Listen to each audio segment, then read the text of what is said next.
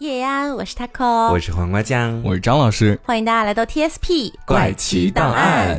那么今天的话呢，是要来跟大家分享一些志怪故事。是的，今天我们要跟大家分享的故事呢，都是来自于《聊斋》和《子不语》这两本书里面的。嗯，那我这边首先要为大家带来的一个故事呢，是一个我觉得算是恶有恶报的故事。嗯，但是它到结尾处呢，又不禁让我产生了一些些的道德层面上的思考。好一会儿大家可以一起来聊一下哈。好，那么这个故事呢，是来自于《子不语》里面卷二的《平阳令》这个故事。嗯，说平阳县啊，有个县令叫朱硕，这个人呢，性情非常的残忍啊，而且很狠毒的那样的一个人。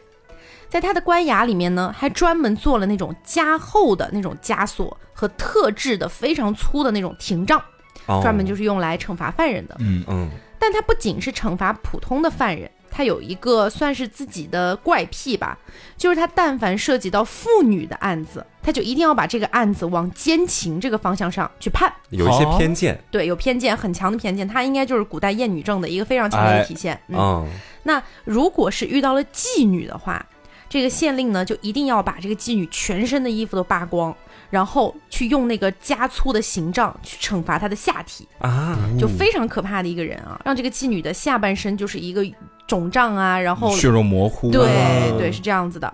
然后他在这样子一个惩罚的过程当中，这个县令还会说看他以后怎么接客啊。啊，好变态的一个人，同时，这个朱硕他还会把这些妓女不是要在臀部上责打等等的吗？嗯，流出来的这些鲜血，他要涂在那些嫖客的脸上。啊，如果呢遇到那种长得特别漂亮的妓女，朱硕就会对这些女人更加的残酷。他会先剃掉这些女人的头发，剃光光，然后再用剪刀去剪开她们的鼻孔，并且说，让漂亮的人不再漂亮，那么娼妓之风就绝迹了。他自己是长得有多丑？对，我觉得就是一个很残忍的一个行为这，何必呢？而且是非常针对女性的。是，那这个朱硕呢，遇到了自己的同僚，可能也是做县令或者做官的人，他就会自我标榜一下。他说：“你看，像我，我见了美色都不心动。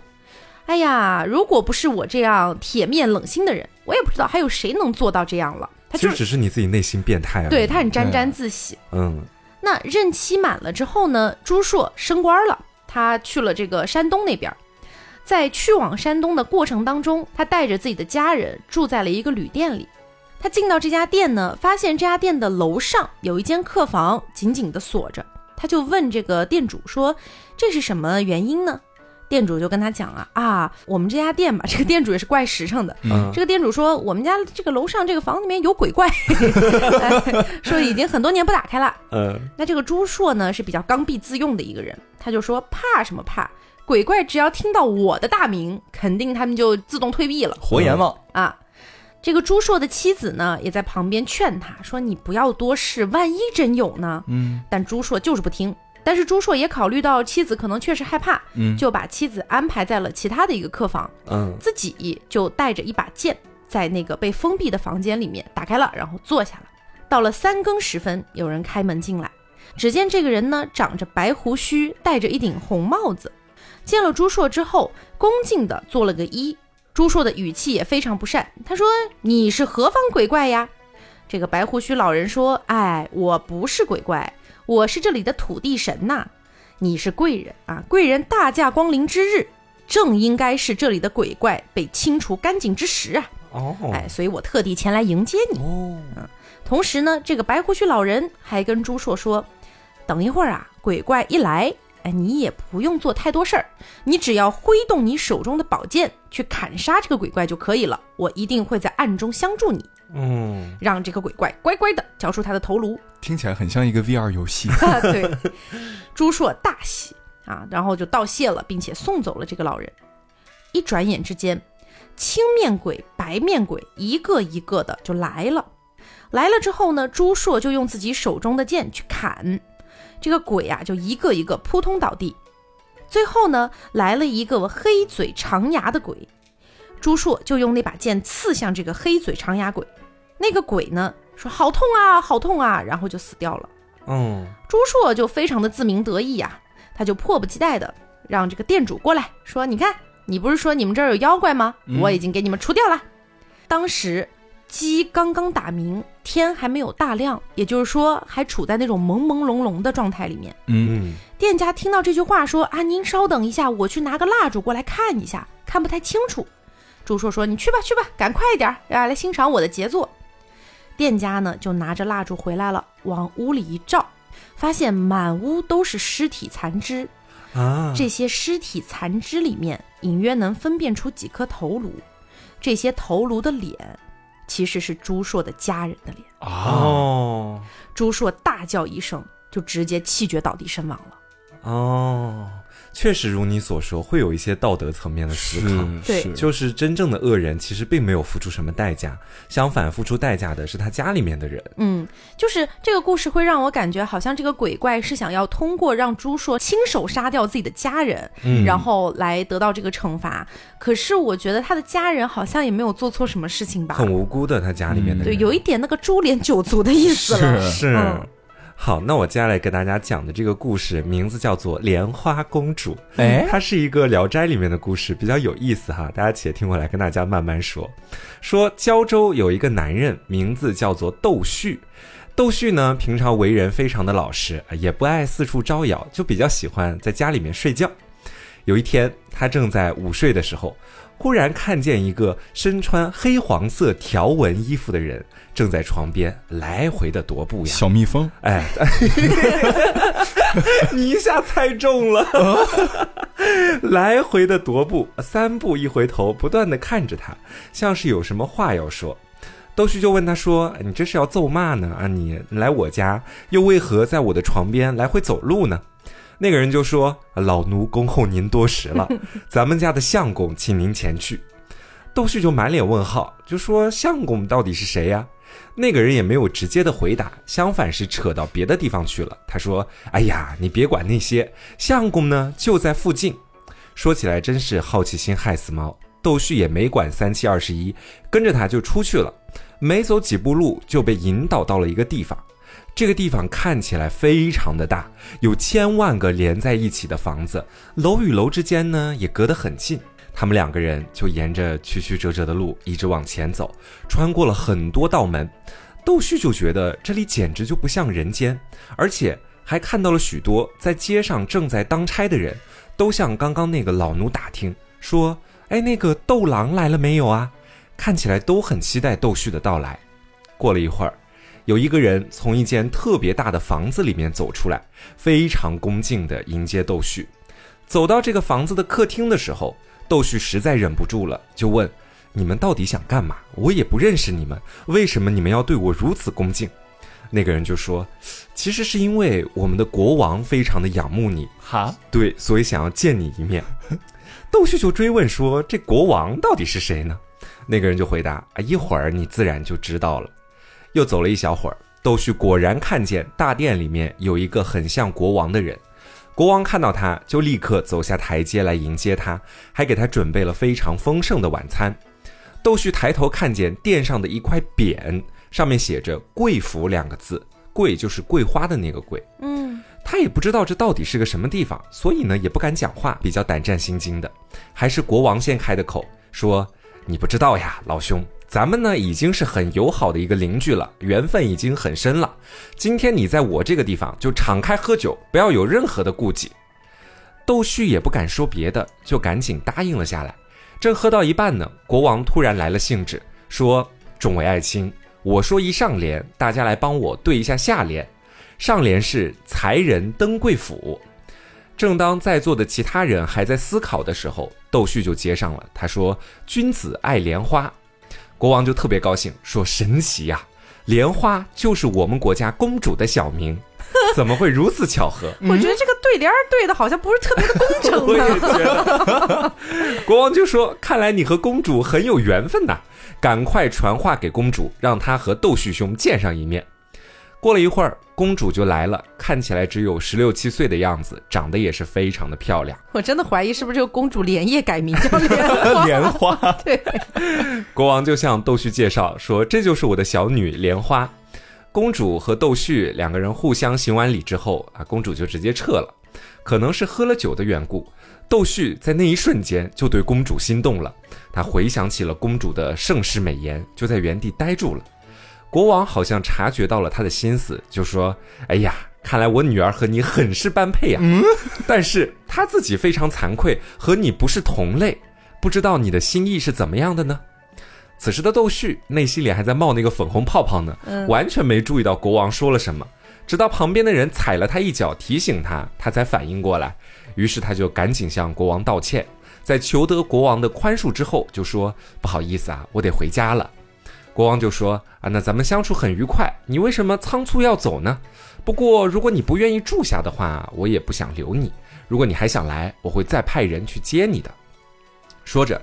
就派人把窦旭送了出去。送窦旭出去的那个人就很好奇，就问他说：“刚才国王说你和公主很般配，似乎很想把公主许配给你，为什么你一句话都不说呢？”窦旭听了以后，后悔的直跺脚啊！他刚刚其实就是没听到，一边走一边恨自己，刚刚为什么没听到国王说的话？不过也是很快就回到了自己的家。这个时候，窦旭忽然醒了过来，他发现。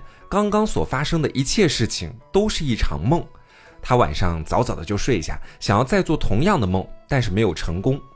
过了不久，窦旭和朋友晚上共同睡一张床，忽然看见先前的那个老奴又来接他去宫殿里面玩了，小蜜蜂又来了。对，窦旭就非常高兴，就跟着他来到了国王的面前。国王说：“窦兄。”上次分别以后，想必你也很想回到这里来玩。今天好不容易有这个机会，我特地让我的小女儿侍奉你，你应该不会嫌弃吧？啊，对，窦旭答应还来不及呢，就赶紧点头，连声说：“哎呀，不会嫌弃，不会嫌弃的。”没过一会儿，就看到好几个宫女搀着公主来了，公主还盖着那个红色的盖头，和窦旭一拜天地，二拜高堂，夫妻对拜，两个人走完了结婚的所有流程。之后就走进了洞房里面，窦旭可能从来没有想到自己这辈子能有此时此刻，他就带着颤抖的声音对公主说：“有你在眼前，真是使人快乐的忘了死了。哎，但是今天的事情恐怕只是做梦罢了。”公主就笑他说：“我们现在明明就在一起啊，哪里是梦了？”之后两个人一番云雨，相拥而眠。等他们俩醒过来的时候，还温存了一下，调笑了几句。这个时候，一个宫女突然慌慌张张的跑进来，说：“大事不好啦，妖怪来了！国王已经躲到了偏殿，看来凶祸不远了。”窦旭听了就大吃一惊，赶紧去见国王。来到偏殿之后，国王就拉着他的手，哭着说：“哎呀，本来想和你做一辈子的好邻居，没想到突然天降灾祸，我们的国家都要灭亡了。”窦旭就问国王说：“为什么你要这么讲呢？”国王就讲说。从五月初六开始，王国旁边就来了一个千丈的巨蟒，盘踞在外面，总共吃了一万三千八百多个居民。巨蟒所经过的地方，所有的房子都会被它摧毁。而且有目击者看到这个巨蟒头如山岳，目似江海，是千古未见的凶妖，是他让整个国家都危在旦夕。两个人正说着呢，又有工人跑来报告说，巨蟒已经来到宫殿外面了。顿时，所有人都不知道该怎么办了。国王也是急得不知所措，只能哭着对窦旭说：“哎，也不想你看到此情此景，是我们公主连累你了。”我觉得其实是这个国王在连累窦旭。为什么说是公主连累的他？公主不是被他派过去直接和窦旭结婚的吗？嗯，窦旭也没管那么多，就转头就想回去找他老婆，也就是公主嘛。他发现公主正在和周围的人抱头痛哭，看到窦旭走进来，就问他说。郎君，你要怎么安置我？如此危难之前，窦旭就握住了公主的手腕，就思考着说：“我呢，虽然贫穷卑贱，暂时没有金屋，但是有茅草房三间。你跟我一起回茅草房躲一躲，可以吗？”公主就一边哭一边说：“危急的时候，我还能有什么选择？请快快带我回去。”没过一会儿，公主和窦旭就一起来到了他的家里。公主看到之后还挺开心。啊说：“你这地方挺大呀，比我们国家强多了。哎，不过我还挺难过的。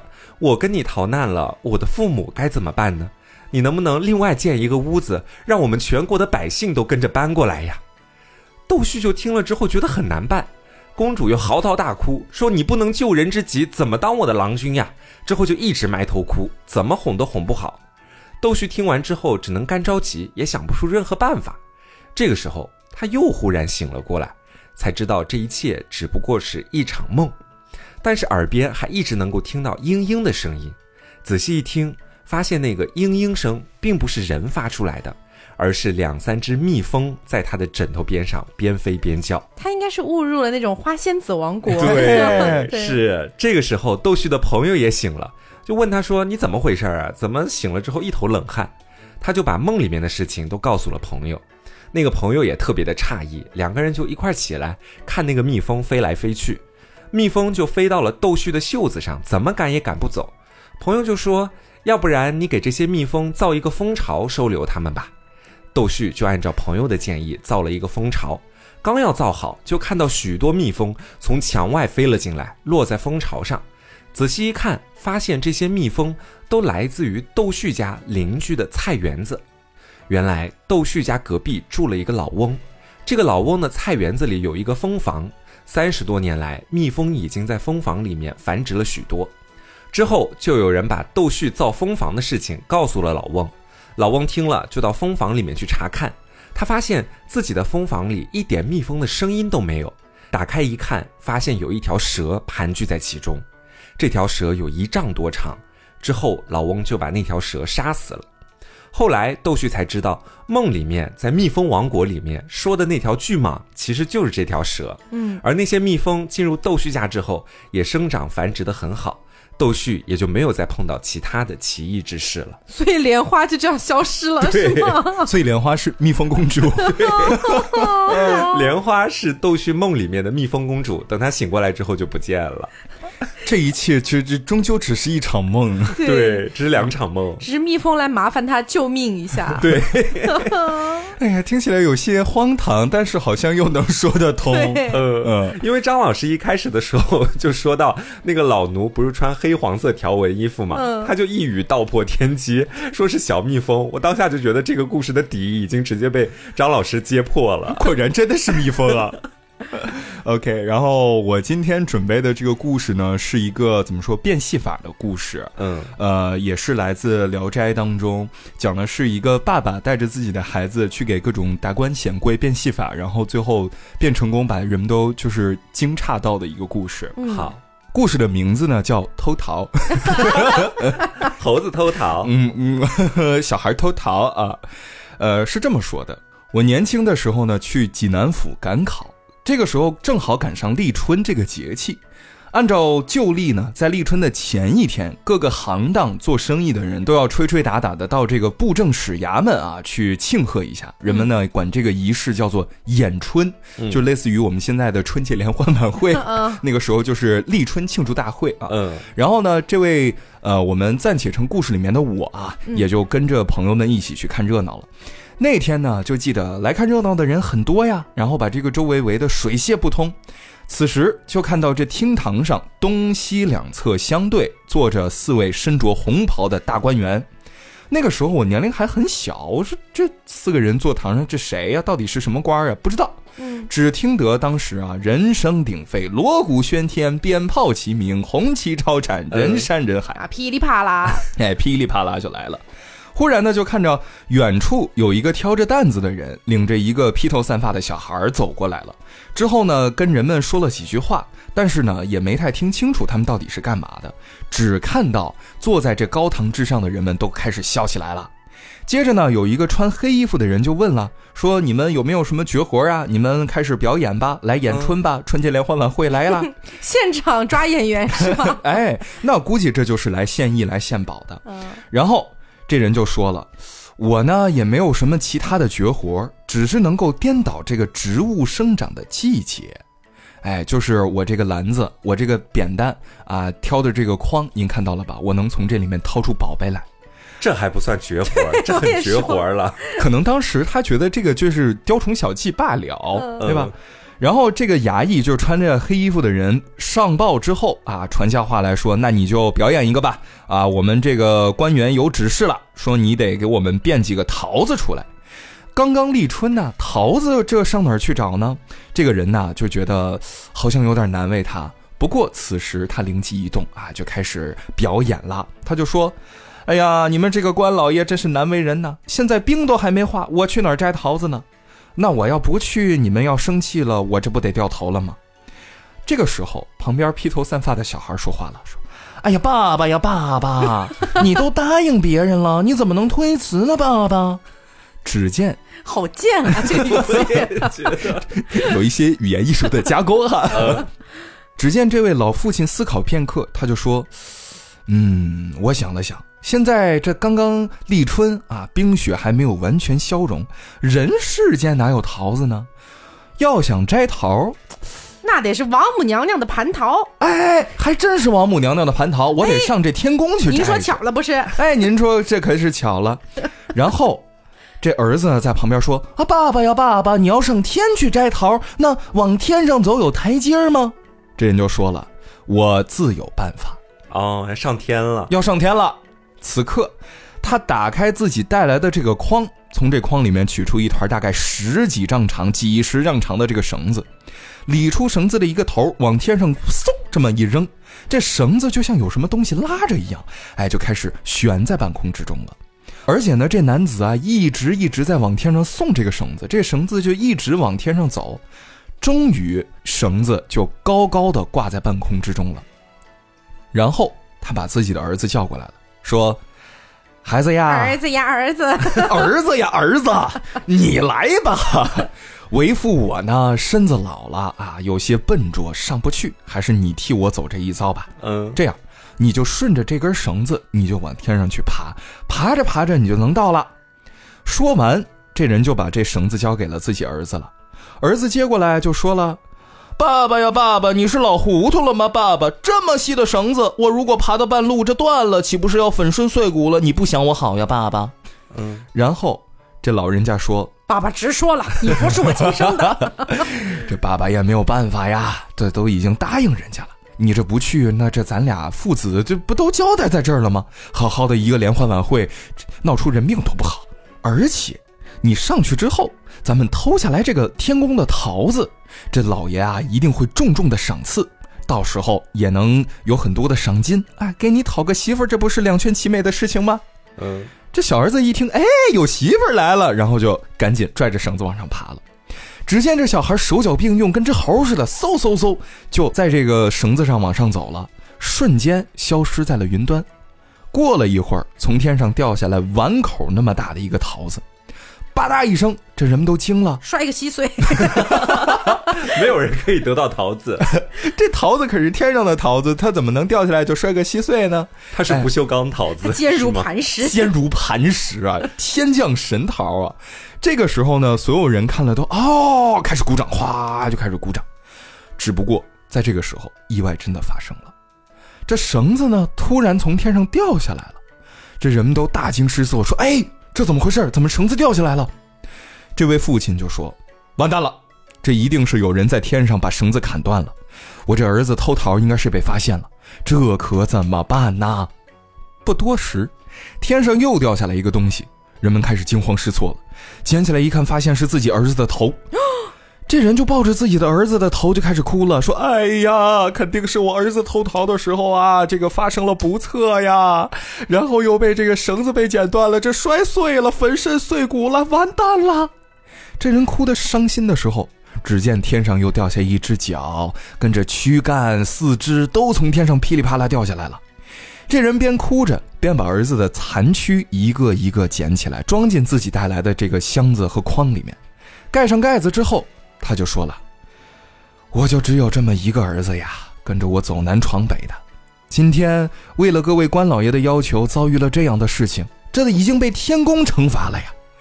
我也只能把他带回去安葬了。”之后，他又走到这高堂之上，跪下来哀求。我这可怜的儿子去给你们偷桃子被杀了，也请各位老爷可怜可怜我，赏我几个钱儿，我好回去安葬我的儿子。以后我死了也会记得各位的恩情的。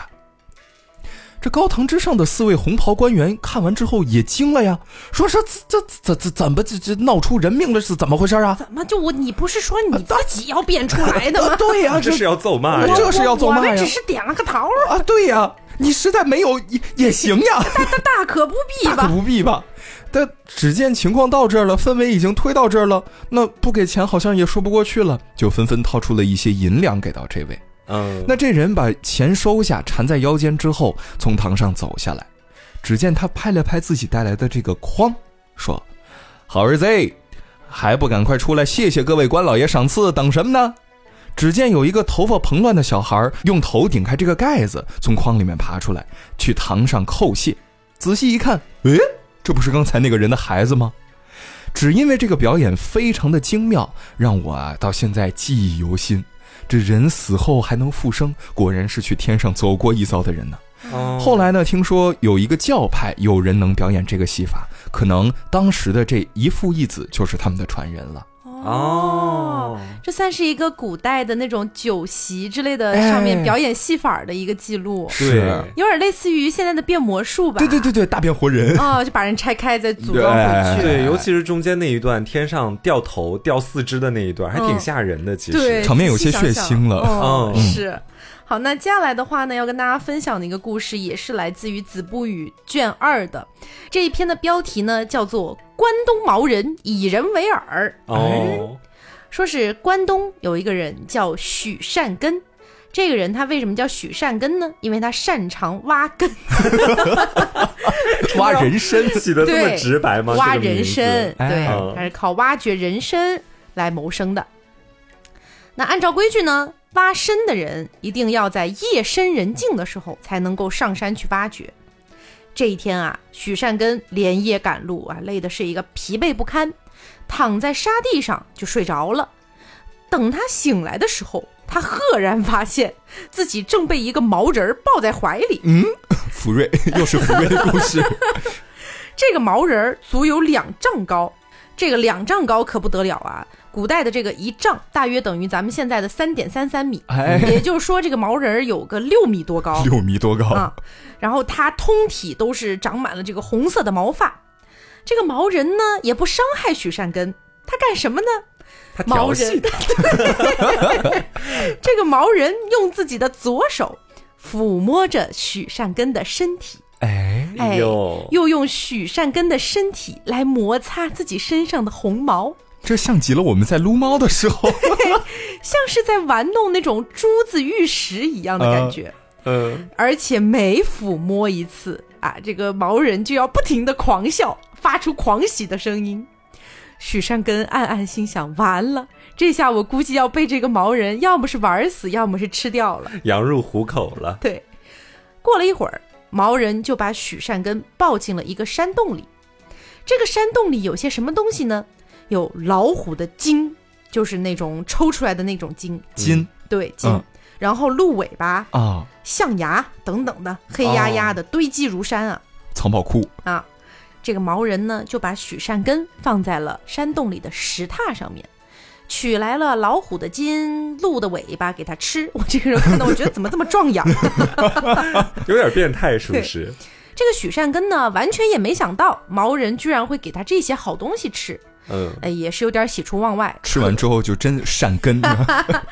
可是 许善根呢，他没有办法生吃这些东西，嗯毕竟还是个人类嘛。哎，嗯，那毛人看到他不吃，就俯身下来，低着头啊，好像在思考的样子。随后突然就像是脑袋旁边有一个那个电灯泡亮了，哎，灵光乍现哎，灵光乍现，灵机一动。随后呢，就拿来了很多的这个柴火呀，然后用石头去取火、打水、烧锅子，盲人挺勤快，我寻思对着。，就开始给这个许善根煮这些东西。啊，哦，煮熟了之后，哎，又推了推许善根，意思吃吧吃吧，快吃吧啊！真把它当个宠物了。对，许善根呢也是饱餐一顿。天亮了之后，毛人把许善根抱出了洞外。这个时候，毛人的身上还背着五支那种弓箭那种箭，嗯嗯，毛人就一边背着箭，一边抱着许善根，爬到了一座山的悬崖上。同时，毛人还把许善根绑在了最高的那棵树上。许善根大惊失色啊，觉得说完了，他是不是要准备拿着弓箭把我给射死呀？练箭呢？他昨天晚上对我那么好，是不是就跟猫玩老鼠一个道理呀、不久之后，来了一群老虎，因为老虎闻到了生人的气味，几乎是倾巢而出啊，全部都争相恐后的想要来抓这个许善根。哎，但是许善根呢，是被毛人挂在那个树的最高处，抓不到，哎，抓不太到，以起码是短时间之内没有那么容易达到。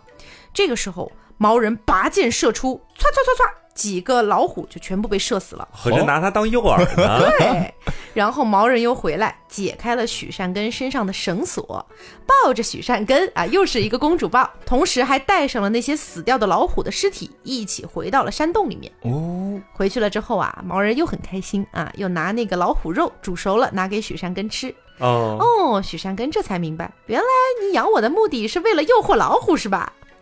一个多月过去了，许善根可以说是安然无恙啊。这个毛人呢，也是肥胖了起来，啊，天天饱餐了。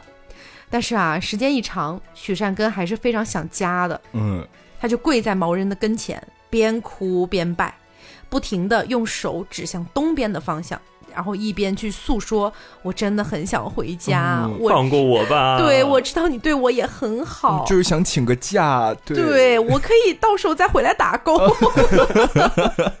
那这个毛人呢，看着自己心爱的小小玩物吧，嗯这么伤心的哭呢，哎呀，毛人也很伤心，还流下了几滴泪来。就得下场雨，于是这个时候呢，毛人就心软了，嗯把这个许善根又重新的公主抱起来，也不知道为什么就那么爱公主抱他，把许善根抱回了他原本去采参的那个地方。哦，并且还用手指向一个方向点了几下，意思就是啊，那那边是你回家的方向。你可以走了。对，同时又用手指向另一个方向，指向这个方向的意思是呢，这边是山上的人参最多的地方。哦，哎哦，于是呢，这个许山根从此以后啊，去采参的时候都会走向毛人指的那个方向。他每一次采的人参就是又大又好，又能卖钱。哦，这属于是离职补偿，对，呃 逐渐就是一个富裕起来了。福利还挺好呢福。利挺好，毛家军对当它宠物还有这种福利，是好，那我接下来给大家讲一个与鬼怪相关的故事哈，名字叫做奇鬼，棋是下棋的那个棋。好，说扬州有一位姓梁的将军，我们后面呢就叫他老梁。老梁啊，退休之后就隐居山林了，每天都在山里面和朋友一起下棋。有一天，他和朋友正在棋局上对弈呢，忽然来了一个人，在棋旁边背着手啊转来转去，转来转去，半天都不走。看他的样子非常贫穷，又是那个老奴嘛，来回踱步。转来转去，小蜜蜂，就看他样子很贫穷，是为什么呢？是因为他衣服上到处都是线头，但这个人整体还是很有气质的，一看就是那种读书人。落魄书生，对，老梁就客客气气的把他招呼过来，说：“我看你在我们旁边一直转来转去，你一定很喜欢下棋吧？不如你和我的这位朋友下一局。”这书生当时顿时眼睛放光，也不拒绝，直接就坐到了棋盘旁边，一盘下完，输了。好，对，书生看起来挺难过的，但是并不服气，接着再下又输了，他更加羞愧了，就一直下一直输。老梁就给他倒了酒，他也不喝，他的眼睛只看着棋盘上的棋局，而且还拽着老梁的朋友要一直往下下，从早晨到中午，连大小便都顾不上解。老梁的朋友 OK 吗？对这件事，我觉得应该不太 OK，因为到后面的时候，这个书生就和老梁的朋友因为棋局上面的事情起了口角。我觉得很有可能是这个书生不让老梁的朋友去上厕所这种事情，啊，就快要吵起来的时候，这个书生忽然离开棋桌，在旁边有种瑟瑟发抖的那种蹲下来画圈圈的感觉，非常的悲惨可怜。过了一会儿啊，他又突然对着老梁扑通一声跪下了。啊，说磕头求救。老梁虽然不知道为啥，但是大为震惊啊，就赶紧把他扶起来，说：“兄弟，这个棋局只不过是游戏而已，你何必要向我跪下呢？”书生就说：“哎呀，请您嘱托一下您的马夫，不要再捆绑我的脖子了。啊，哦，”老梁就很奇怪，就问说：“啊，马夫？什么马夫？马夫是谁？”书生就说：“马成。”老梁这才反应过来，自己是有一个马夫叫马成的，每隔十几天呢，这个马成就要去阴间一趟，帮阎王把那些游离在外的鬼魂带回去。老梁就派人去找马成，这一找才发现马成已经躺在床上两天都没醒了。老梁就在马成的床边大声骂他，叫他不得对外面的那个穷书生无礼。一转眼，这个书生就忽然消失了。第二天，马成醒了过来，老梁就问他说：“昨天那个书生到底是怎么回事？”马成就说：“这个书生他是湖北襄阳人，生前非常的爱下棋，爱下到什么地步？到走火入魔的地步。厕所都不上了，可不是吗？甚至因为下棋，把家里的钱都花光了。哦，他的父亲因为他特别爱下棋这个事情就很愁，把他关在房间里，不许他出去下棋。但他还是一有机会，哎，就偷偷的爬墙出去，和自己的朋友躲到那个角落里面下。他父亲每次发现之后，就狠狠的骂他，但他就是不听。后来他的父亲因为这件事情被气死了，阎王也听说了这个事情，就要剪这个书生的阳寿，还要把他罚到恶鬼狱去。到现在已经一年的时间了。前段时间呢，刚好阴界出了个事儿。就这个东岳大帝盖的凤楼建好了，就向各个阴曹地府征集文章来庆祝这件事情。就说我这个凤楼盖好了，大家写点文章来赞美一下这个凤楼吧。嗯，刚好传到阎王那个地方，阎王就让这个书生来写文章。哎，毕竟你是这地府里面最有文化的人了。对，说要是写好了，你就可以赎罪，重新投胎。但没想到这个书生答应是答应下来了，一转眼又跑到老梁他们那里去下棋了。东岳大帝要人要文章，一个都没有，就找了阎王，给阎王整的可生气了。于是呢，就让马成来找这个书生。好不容易在老梁这个地方找着了。昨天这个马成也听了老梁的，就没有用绳子捆绑他，现在已经把他带回阴界去了。老梁就说：“那现在他怎么样了呢？”马成说：“现在他继续被打到恶鬼狱，已经永世不得超生了。”啊，对老梁上班摸鱼的下场。对，这是上班摸鱼的下场。老梁就很惋惜，说：“哎，没想到癖好能把人耽误到这个地步呀。”嗯，然后蒲松龄一史事就说了：“啊，见到下棋就忘记了死，等到死了见到下棋又忘记了生。”然而，对下棋迷到这种地步，还未学到几手高招，突然九泉之下增添了一个长生不死的棋鬼，真是可悲呀！有没有一种可能，就是他永世不得超生的几千年的时间里面，他继续下棋，不停的磨练自己的棋艺，最后他真的成为了一个下棋高手，然后他变成了棋魂里面那个楚莹。我刚脑洞就在这么想，你是在讲那个一万小时理论，就不管你是什么样的人，做一万小时相同的事情，你基本都可以成才。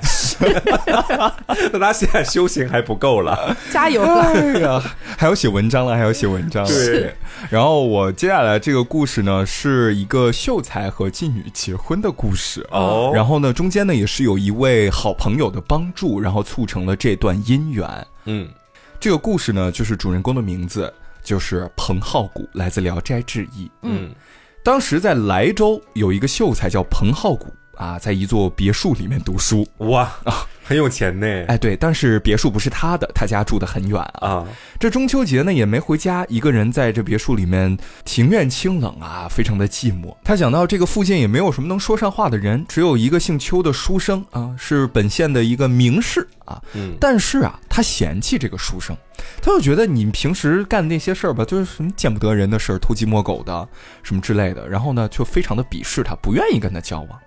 还挺清高的。哦，可清高了呢。然后这个时候就看到八月十五的月亮升上了天空，这彭浩古啊就觉得、嗯、还是有些寂寞了，迫不得已只好写了一封请柬，让自己的仆人去请来这个姓邱的书生。他不是瞧不上人家吗？没有人了，还是敌不过自己的寂寞是吗？是还是寂寞了，正是。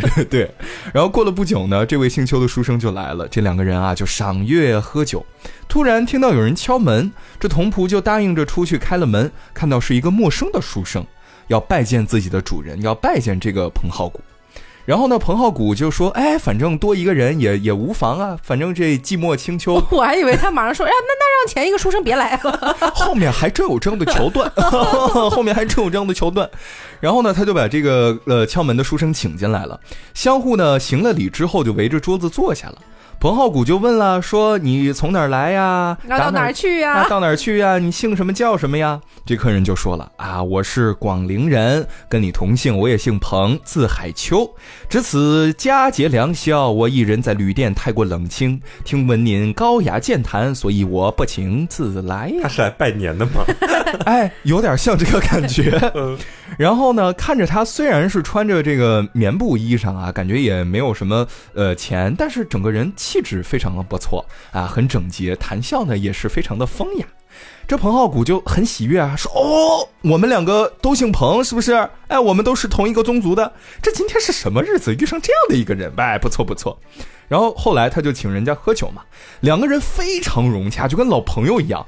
所以到这儿，大家还记不记得前面还有一位是谁呢？对，就他特别讨厌的那个。姓邱的那个书，生吧，他就被冷落在一边了。嗯 然后每一次呢，姓邱的这个书生要巴结着去跟这个彭浩古说话的时候，他就说：“哎，这这这，我 不想理你啊，就假装没有看见。”因为这个彭浩古呢，他是觉得你姓邱的这个书生，你干的那些见不得人的事儿，虽然咱们也不知道到底是什么，就是说我替你觉得羞愧。所以呢，只要是姓邱的这位书生一说话，他就打断；一说话就要打断。然后打断到一半呢，他说：“我要先来敬大家一杯酒啊！我提一句。”接着唱起了一首，呃，我不不太确定管这叫诗还是管这叫曲儿啊，是李白的作品，叫《扶风豪士之曲》。唱完之后呢，所有人就一起啊大笑起来了。这彭海秋就是那位敲门的客人，就说了：“我虽然不懂音律，不能回报你的阳春白雪之曲，但是我可以给你找一个代替的玩乐的方法。”这彭浩古就说：“哎，你说说有什么好玩的？”彭海秋就问了，说：“你们莱州有没有一些这个比较出名的妓女呢 还在风雅哎，对呀、对，怎么突然开始叫妓女了？？” 然后彭浩古就说：“没，没有。”这彭海秋一听，听完之后就默默的坐了良久，就开始思考，说有什么办法呢？有什么办法呢？就开始盘算。我来当妓女吧。我来满足大家。这个时候，最好的兄弟。这个时候呢，他就跟自己的同仆就说：“我刚才叫来了一个人，现在在门外啊，你去把他接进来吧。”这童仆出门，果然发现有一个女子啊正在门外徘徊，就把她领进屋里了。只见那女子穿的柳黄色的披风，散发出阵阵的香气，美得跟天仙一样。淡黄的聊斋里面长裙对，蓬蓬松的的头发发，，对，有这样的一个感《觉。聊斋》里的标配了，是不是？嗯，然后这个时候呢，彭浩古就说：“嗯，你这从哪儿找来的？”然后呢，彭海秋就慰问他说：“哎呀，很麻烦你呀，千里跋涉而来。”这女子含笑连连答应说：“哎呀，没有没有，还好还好。”彭浩古心生疑虑啊，说：“嗯，你这从哪儿变出来一个姑娘？”彭海秋说：“贵地苦于没有家人呢，我刚刚从西湖里的船上叫她过来。啊，西湖、莱州这俩地方应该是挺远的一段距离。”啊，然后呢，这彭浩古应该还在惊诧着呢。然后这彭海秋就对这位女子说了：“你那会儿在船上唱过的一曲叫做《薄幸郎曲》就很好啊，你能不能再唱一遍？”这女子就开始唱了啊，具体他一点都不意外自己刚从西湖过来吗？对，一瞬间过来的。他好像也也有一些习以为常了，应该是 可能就是出差，经常被召唤了。经常有一个出差的动作，对嗯，马上就开始，你爱我，我爱爱你。对，然后呢，这个时候彭海秋除了听这个女子唱，他还从自己的身子里，就是不是身子里，就是身子里身上掏出来肚子里掏出来，掏出来一支玉笛啊、伴着女子的歌声悠扬动听的吹了起来，就好似那个十七爷吹笛子，谁唱来着？好像安陵容演唱，是不是？嗯哎，就是这么样的一个场景。一曲唱罢，笛声也停了。这彭浩古惊叹啊，就说：“嗯，西湖到这儿何止一千里路？”他终于反应过来了。这片刻之间，你是怎么把他带到这儿？你莫非是个神仙？彭海秋就说：“哎呀，这不敢称仙呐，只是在我眼里，万里远的路不过就像这庭院一般呐。哎，今晚西湖的风月比平时更美，你要不要跟我一起去游览一番呢？”嚯，彭浩古就心想说：“嗯，你这葫芦里卖的什么药啊？我倒要探个究竟。而且呢，也很久没有人一起去热闹热闹了，就说：‘哎呀，三生有幸，三生有幸，带俺一头前去吧。’彭海秋就问了：‘你是觉得坐船还是想骑马呢？’彭浩古心想了：‘我这都都要去西湖了啊！我的那那当然是游船了，九十九一位上船。’嗯，啊，就说坐船安逸，去坐船。彭海秋就说了啊，你要在这儿叫船，好像有点远。不过这天河当中应该有摆渡人，便高高的扬起一只手，向天空中招呼道：“船来，船来，我们要西湖之游，不吝惜船钱。”不一会儿，只见一只彩虹之船从天空中飘飘落下，这船子四周还散发着仙气儿呢，仙气儿飘飘的，哦船来了。哎，然后呢，这几个人就坐上船去了。只见这船上呢，一人手持短桨，桨尾密密麻麻地排列着长长的鸟毛，形状呢非常的像羽毛扇，摇起来呢，只觉得清风习习。就在这摇船之间，彩船逐渐上升到天际，直入云霄，然后又往南方飞去了，飞快啊，就跟这飞机一样。过了一阵子，就觉得这彩船落到水里了，只听船外笙歌管弦，一片嘈杂。走出船舱之后，大家看到明亮的月光荡漾在烟波缭绕的水面之上。哎，我们的目的地到了，女士们、先生们，我们现在抵达了我们的目的地西西湖湖 West Lake。Ladies and gentlemen，是的，这船家停下船桨，播报完了之后，就开始让彩船自由行驶了。彭浩谷仔细一看，哦，这果然是西湖啊！这个时候，他的好兄弟彭海秋去船舱后面取来一些美酒佳肴，大家就开始吃吃喝喝赏月了。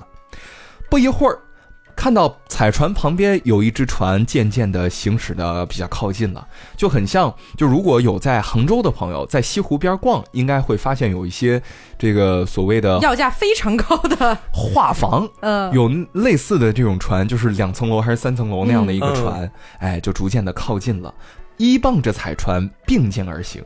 这彭浩谷隔着这个船的窗子往里面一看，就发现里面也是两三个人正在嬉笑啊，正在围着下棋。彭海秋就举起一杯酒，对这女子说：“哎，你是从西湖来的，是不是就从这儿来呀？”女子说：“是是是，yes yes yes，势力势力，是礼是礼。”把我召唤过去，又把我送回来，我也谢谢不知道你们们想干嘛。谢谢你们啊！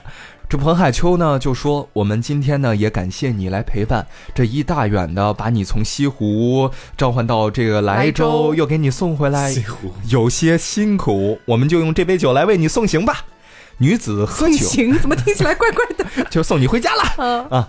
然后女子喝酒了。喝酒的时候呢，这彭浩古就看啊，就开始痴痴的看啊，嘴嘴角呢不争气的流下了一滴眼泪，就开始啊，嘴角不争气的流下了一滴眼泪。是大家细品啊，大家细品。这个时候啊，彭浩古就有些恋恋不舍了，暗中踢了踢这个女子的脚。女子呢，感受到了这一份情谊，秋波一转，默默送情。这彭浩古更加动心了，就是心里面老驴乱撞的，然后就请求说，我们要不要下次再次见面？女子就说了。如果你喜欢我，算了啊，就没有角色了你。什么尾音大佬吧？如果你喜欢我的话呢，你只需要打听娟娘的名字啊，这满杭城没有人不知道的。彭海秋把彭浩谷呢这个心思啊也明了，就说：“那我在这儿就当一个见证人了啊，你身上有这个手绢，你不如就把这个手绢送给这位女子，然后说我替你们约定了，三年之后再次相约。要那么久吗？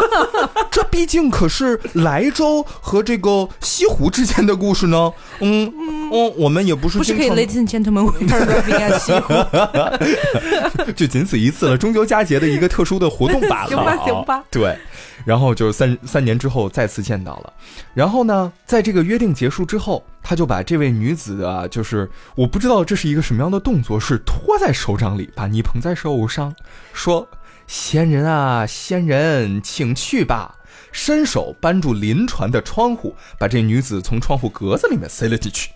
那格子只有一个盘子那么大，然后女子俯身，就像蛇一样，滋溜一下钻了进去，一点也不觉得狭窄。一会儿呢，就听到隔壁这船上有人说了：“哎呀，娟娘醒过来了。”这楼船就渐渐开远了，哦现在就只剩下他们这个彩虹船了。哦，彭浩谷呢，就远远的看到，哎呀，这个楼船啊，我的娟娘啊，在的这个楼船已经停靠岸了，船上的人呢也纷纷的下船走了，游览的兴致啊也逐渐消散掉。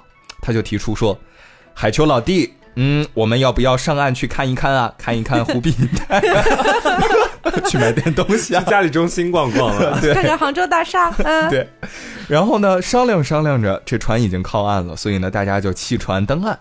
彭浩谷呢，一个人在前面走啊，走着走着来了兴致，走了大约一里多路，彭海秋从后面赶上来了，手里牵着一匹马，让彭浩谷骑上，自己呢又转了回去，说：“等我再借两匹马来啊，我们三人呢一同骑马前行。”不过，事情在这个时候发生了一些转折。彭海秋说去借马，这一借就是好久啊，之后再也没有见过他。啊，这彭浩古就奇了怪了，说：“嗯，这去去哪儿了呢还没？有把我送回去呢。对呀、我现在还在杭州呢。还没有经过返程的这个 ladies and gentlemen 这个过程呢，我这该怎么办呢？”不过他这个时候也发现了一些不太对劲的地方，离开的人除了他的海秋老弟，还有他很讨厌的那个秋生，哎，这个人是跟着一起过来的。就虽然说很讨厌他吧，但虽然他很没有存在感，但他也是真实的消失了呀。对，他也是跟我们一起来到 Ladies and Gentlemen 就是 West Lake 这个地方的，人怎怎么就消失了？这个时候也没有办法，就只能骑着马回到原来停船的这个地方。只见人和船都不见了，而且呢，摸了摸自己的身上也没带钱包，也没带钱呢，他就更加的惊慌了。天亮之后，他看到马背上有一个小口袋，伸手一掏，哎，摸出三四两白银，用它买了一些吃的，等着彭海秋和秋生回来。不知不觉之间，已经到了中午。他想，不如我先去找一找这娟娘。嗯，没准儿，他能不能关注一下自己朋友的死活啊？但反正已经消失了嘛。